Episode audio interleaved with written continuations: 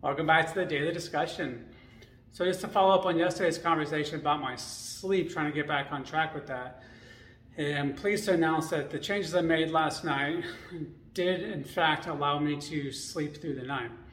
And although it's just a one night study, I, I've implemented them again today. So, if tonight works out once again, then I will know that I was almost certainly on the right track with one, two, or three of these. Um, different changes. So uh, the one I'm leaning towards the most, actually, uh, after kind of have seeing how I felt today and kind of some of the other things that aligned with today, is I think it was actually the too much uh, water for me.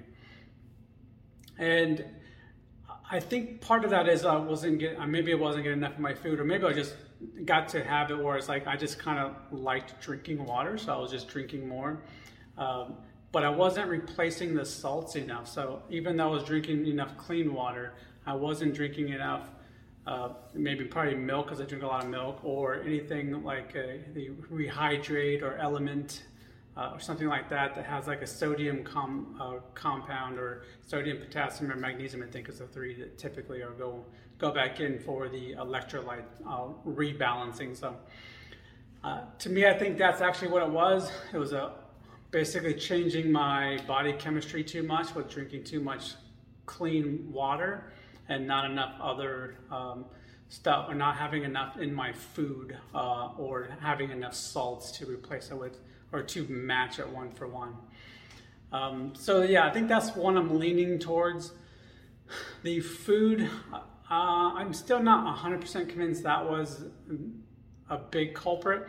I do feel a little bit better today after not eating quite as much or changing my schedule slightly with that. Uh, we'll we'll see if uh, I, I, finished eating a little earlier today, so I'll see how that affects me getting to sleep tonight. Um, I, I might be too much. I might be an hour off, so I might have to move it up one more hour. I shift it there again, but I'll play with that one. But so far today, I've actually felt pretty good. Uh, it felt like just more comfortable in my skin, I guess. Like I didn't feel as bloated or um, you know anything like that. So, so yeah, I think those changes were helpful. Um, the TV thing, maybe it helps, maybe it doesn't.